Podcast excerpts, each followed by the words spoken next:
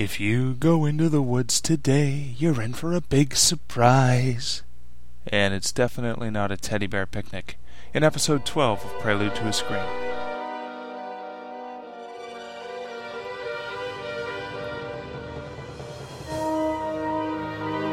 Silent screams bounce around my head like an impending storm, brewing into a force that will escape in a wild dance of chaos and be lost forever if I don't stop to write them down.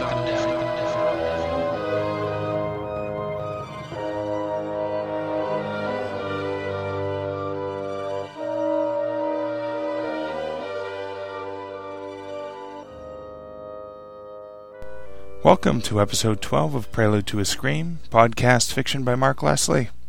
I'm Mark Leslie, and this is episode 12. Suppose I just said that, didn't I? This is going to be a short one, both the story and the podcast, and it's featuring The Shadow Man by Mark Leslie. So without further ado, here's The Shadow Man. I'll never forget the night that changed my life forever. It happened in the woods when I was ten years old. It was dark. The air was crispy and chilly. Curious little sounds cut through the night small animals rustling in the nearby bushes, the haunting call of a loon on the lake, leaves rustling in the trees. And the air was charged with the smell of the still burning embers of a recently doused campfire. It was a night, in fact, not all that different than tonight. I was sleeping in a four man tent with my parents and younger brother, and woke up with an overwhelming urge to pee I crawled out of my sleeping bag, careful not to wake anyone else, slipped outside the tent, and headed down the moonlit path to where I remembered the outhouse was. Before I took more than a dozen steps, I heard a noise behind me, the crack of a branch breaking underfoot. With my hair standing on edge, I managed not to let out a yelp as I turned. There on the path, not three steps behind me, stood my little brother, a look on his cute button-nosed face like I just caught him sneaking a treat from the cookie jar. Jimmy, I whispered, what are you doing? He stood with his right leg partially crossed over the left. Need to pee, he said, shifting his weight from foot to foot. Geez, Jimmy, if you had to go that bad, why'd you wait so long? Because, he said, his six year old eyes wide and bright in the reflected moonlight, the shadow man might get me. I felt a shiver run down my spine, despite the fact that I knew the shadow men were something my father had conjured up that evening around the campfire. They were the boogeymen of the New Hampshire wilderness that hid behind trees and lurked in the shadows. Their sole purpose was to trick little boys down the wrong path in the woods, deeper into the forest, and far from the safety of their parents. Even at ten, I knew my father told the story to us for fun, and perhaps partially to keep us from wandering far away from them. But when Jimmy said that, I felt a chill. The Shadow Men aren't real, Jimmy. R2, listen! At just that moment, the haunting call of a loon echoed through the forest, delivering a deep shiver up the base of my spine. That's just a loon, I said, but the chill wouldn't go away. No, listen, Charlie. It's a little boy.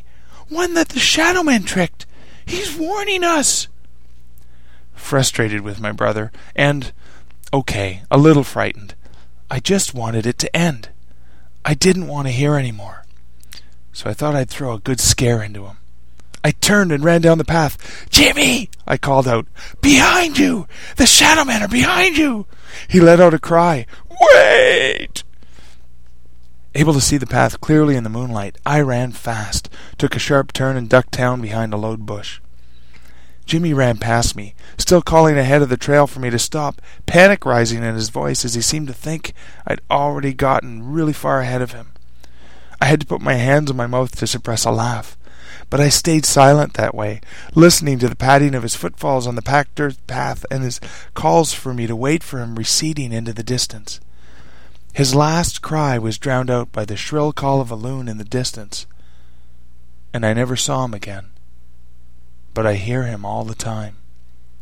Now, every time I'm out in the wilderness, out camping, I can hear my brother's voice. Somewhere, masked within that sad, mournful, unearthly, half laughing, half wailing cry of a loon, I can hear my little brother warning me that the shadow men are near. Just listen for it. And tell me what you hear.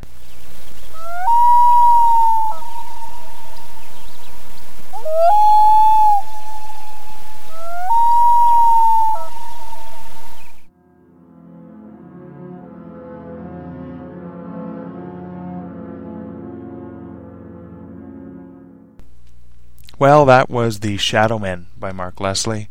It first appeared in late 2008, early 2009 in the anthology Northern Haunts 100 Terrifying New England Tales, published by Shroud Publishing and edited by Tim Deal. The anthology, which is available in trade paperback and hardcover, was meant to be a perfect campfire companion the idea was short stories that the person who owns the book could use and just read uh, around a campfire to try and inspire fear in, in the people listening. One of my favorite activities. Have some fond, fond memories of listening to campfire tales. Actually, uh, used to work at um, Fox Lake Lodge in northern Ontario um, and Laurie Blake, uh, who was my neighbor uh, and owner of the lodge at the time, was one of the greatest oral storytellers uh, that I've ever known. And uh, one of the things we used to work really, really hard. Uh, a day working at the lodge was like two days working somewhere else. We worked really, really hard, uh, but the benefits we reaped around the dinner table at, when we were done working for the day or uh, in the evening when we sat around a campfire and got to listen to Laurie tell a tale uh, was just phenomenal and and well worth uh, the hard work that we did. Now, among my memories of working at Fox Lake Lodge, um, John Ellis and J.P. Couvret and I uh, spent a lot of time uh, working uh, together. We used to stay in the same cabin together and would spend weekends, March break, things like that, um, working at the lodge. And um, we had a grand old time because, of course, after it was time to go to bed, we would sit around in our cabin and tell stories, tell ghost stories. And, and JP and I happened to uh, bunk together in the same room and so even after the lights went off and it was time to go to sleep, uh, we would we would chat in the dark for hours. And uh, JP was also uh, a great storyteller. Um, he told some incredible tales, among them some scary tales. And I'll never forget the one night he told me the tale of old Crooked Neck. Uh, it's an old Indian legend, he had said, and old Crooked Neck was a was a um, an Indian chief who had been uh, hung by some of his um, enemies in the woods and and uh, when you hear the call of a loon at night, it was really old Crooked Neck saying he was going to come and get his revenge on the closest person. And uh, of course, after JP told me the story, I laid awake the entire night, um, terrified, out of my skin, every time I heard a loon call. So, um, in an ode to JP, I uh, resurrected the uh, the concept that he uh, that he gave me in a story. Um, and the story um, was actually written many, many, many years ago, and it was called Erratic Cycles. And in that tale, there's a backstory about um, what uh, what the main character had known through his childhood as the Bush People, and it was a story told to him by his father. But that little scene in Erratic Cycles was something that I wanted to explore deeper. So when I saw that Shroud Publishing was putting together an anthology of tales meant to be told around the campfire, I thought it would be worthwhile to take the um, the the basis of of that backstory, uh, where there's a young boy hearing a loon calling in the middle of the night and lost in the woods and terrified, and turn it into something that could be told as a first person story around a campfire. And uh, so, in the matter of a few hours, where I basically tossed and turned the concept over in my head, I changed the Bush people to the Shadow Men, and uh, and wrote it uh, in in that vein. It was accepted for publication. It came out, and I'm quite pleased. And yet again, my buddy J.P. Couvret, who unfortunately is no longer with us. Uh, J.P. lost a long and courageous fight with cancer um, several months ago. Um, but even though he's no longer with us, um, he, there's so many ways in which he has uh, impacted my life, and, and, and just through one incident of of uh, of memories with JP, I've got two great stories, and I owe him uh, an incredible amount for that.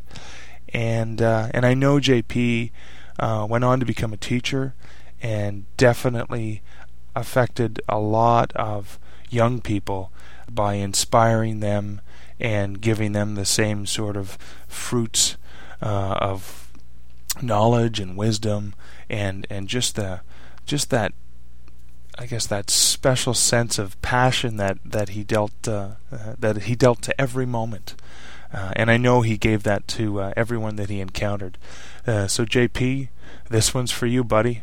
I know you're up there in heaven, and I know you've got the best fishing hole out there, and I can't wait to join you one day, buddy. So this concludes episode 12 of Prelude to a Scream. I'm Mark Leslie. I'd love to get some feedback from you. You can email me, mark at markleslie.ca. This podcast is available on prelude to a scream.blogspot.com. You can check me out at markleslie.blogspot.com. Thanks so much for listening. Have a wonderful day, and just be careful out there when you're out in the woods all alone at night and you hear that haunting call of a loon. You just can't be sure what it really is.